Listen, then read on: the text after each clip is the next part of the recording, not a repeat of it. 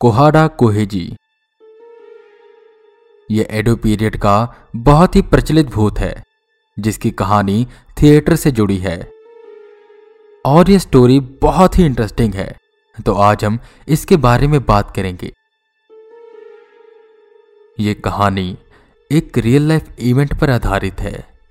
ये कहानी एक थर्ड रेट एक्टर की है, जिसका नाम था कोहाडा कोहेजी वो मोरितोजा थिएटर का पार्ट था और उसने मास्टर उनागी तारोबे के अंडर स्टडी की थी। कोहिजी बहुत ही बेकार एक्टर था और ऊपर से वो अट्रैक्टिव भी नहीं था। देखने में ऐसा बिल्कुल नहीं लगता था कि वो एक एक्टर होगा या वो हीरो बन सकता है। और इडोस काबू की प्रोडक्शन में वो कोई भी एक रोल अच्छे से नहीं कर पाता था। कोहिजी के मैनेजर को हमेशा उसके लिए बुरा लगता। वो हमेशा उसके लिए कहीं न कहीं काम की तलाश करता रहता। और एक दिन ऐसे ही कोहिजी को एक ट्रैवलिंग शो में परफॉर्म करने का मौका मिला। और उसमें ऑडियंस लेस डिमांडिंग थी। क्योंकि कोहाडा कोहिजी इतना अच्छा नहीं दिखता था। और उस पर प्रोडक्शन वाले मेकअप और ड्रेस के लिए पैसे खर्चना नहीं चाहते थे। तो उन्होंने उसे भूत के रोल के लिए कास्ट किया। कोहिजी को यह पता था कि ये उसका लास्ट चांस है, और अगर इसमें यह फेल हुआ तो उसे कभी काम नहीं मिलेगा। तो उसने हर तरह की मेहनत की। वो मरे लोगों के फेस पर स्टडी करता एक एक नोट बनाता कि कैसे मुर्दों के हाथ पैर ढीले होते हैं। भूतिया आवाजों में बात करता, और उसी वे में चलने की कोशिश भी करता। उसने पूरी जी जान लगा दी भूत की एक्टिंग करने के लिए। और उसे उसकी मेहनत का फल भी मिला। उसकी एक्टिंग को काफ़ी पसंद किया गया और पूरे कंट्री साइड में उसकी बातें होने लगी। बाकी एक्टर भी ये कहते कि आखिरकार कोहाडा किसी एक चीज़ में तो अच्छा है। भूत बनने में। कई हँसते तो कई उसकी मेहनत की प्रशंसा करते। पर सच ये था कि वो अब बहुत खुश था। क्योंकि लोग उसकी तारीफ़ करते थे और उसे पैसे भी अच्छे मिल रहे थे।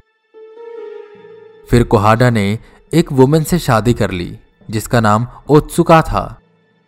ओत्सुका एक विडो थी।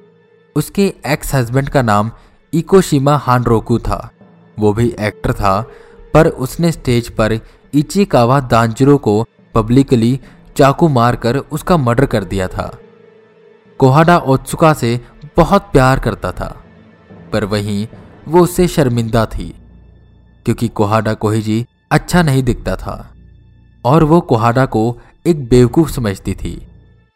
उसे कोई और पसंद आ गया था, जो कि मोरिताजा में ही परफॉर्मर था। उसका नाम अदाची साकुरो था। जब जब कोहेजी बाहर परफॉर्मेंस करने के लिए जाता तो ओत्सुका अपने पल साकुरो के साथ बिताती। एक दिन ओत्सुका ने साकुरो से कहा कि उसे अब कोहिजी के साथ नहीं रहना। तो वो उसे ठिकाने लगाते जिससे वो और अदाची साकुरो हमेशा साथ रह सके। उस वक्त कोहाडा असाका में परफॉर्म कर रहा था। वहीं अदाची साकुरो का भाई उनपी रहता था। साकुरो असाका आया। कोहिजी उसे देखकर बहुत खुश हुआ। कोहाडा भूत बनकर परफॉर्म कर रहा था। और साकुरो ड्रम बजा रहा था। शो काफ़ी अच्छा गया और वहाँ के लोकल मजिस्ट्रेट ने खुश होकर कोहाडा को पाँच सोने के सिक्के दिए, जिसकी कीमत काफ़ी थी। उनपी और अदाची साकुरो कोहिजी के मर्डर की प्लानिंग कर रहे थे। एक दिन बारिश की वजह से शो कैंसिल हुआ। तब साकुरो ने कोहिजी से कहा कि चलो हम फिशिंग पर चलते हैं।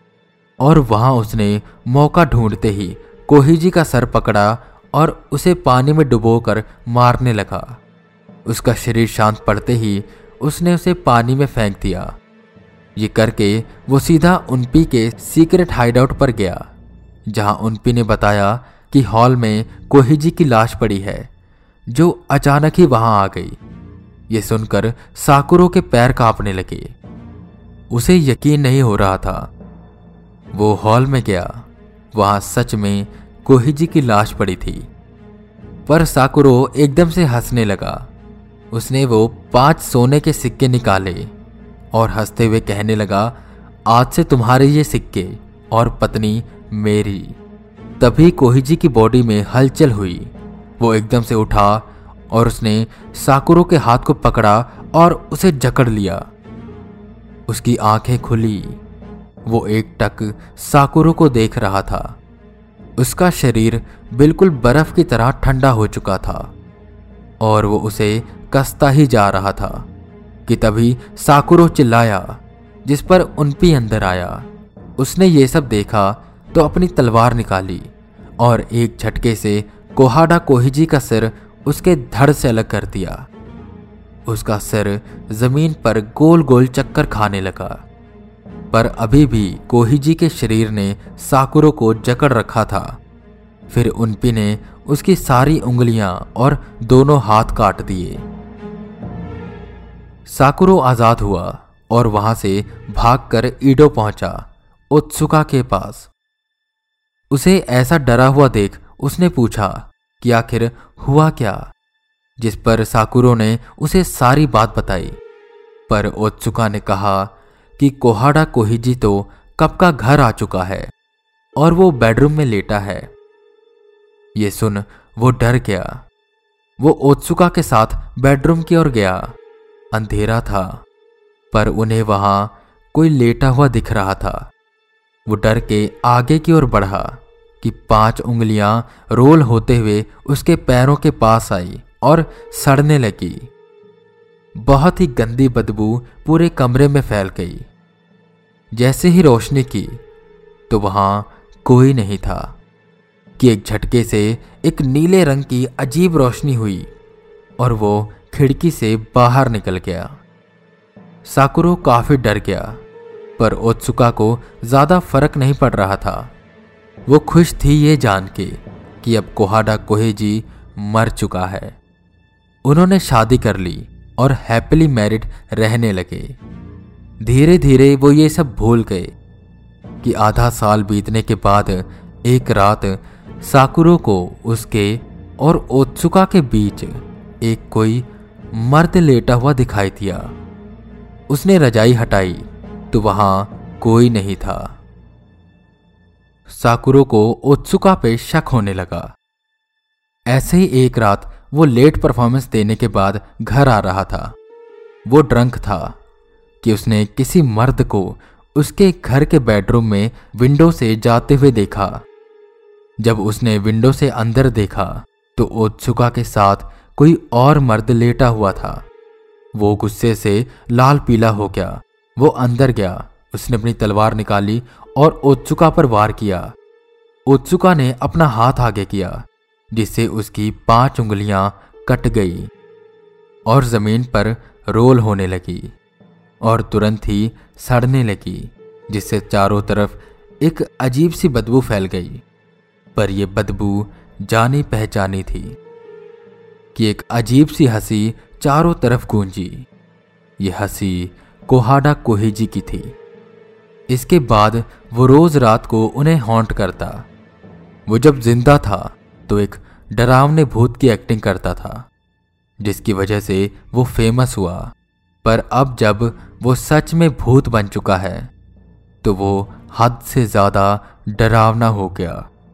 उसकी आवाज़ें, उसकी मौजूदगी का एहसास इतना डरा देती कि कुछ वक्त में ही ओत्सुका बीमार हो गई और उसके इलाज में साकुरो की सारी कमाई और वो चोरी किए हुए पाँच सिक्के भी खर्च हो गए।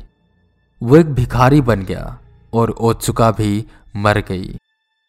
कोहाडा कोहिजी ने अपना बदला पूरा किया। जो एक्टर इतनी अच्छी भूत की एक्टिंग करता था, आप सोचिए, जब वो भूत बना होगा तो कैसा होगा? सो आई होप आपको ये एपिसोड पसंद आया होगा। और अगर पसंद आया है तो प्लीज़ मेरे शो को रेटिंग्स दें। हॉरर टेप को फॉलो करें, अपने दोस्तों के साथ शेयर करें। मैं वी के रावत, फिर मिलूँगा आपको एक नए एपिसोड के साथ। तब तक के लिए बने रहें हमारे साथ और सुनते रहें हॉरर टेप।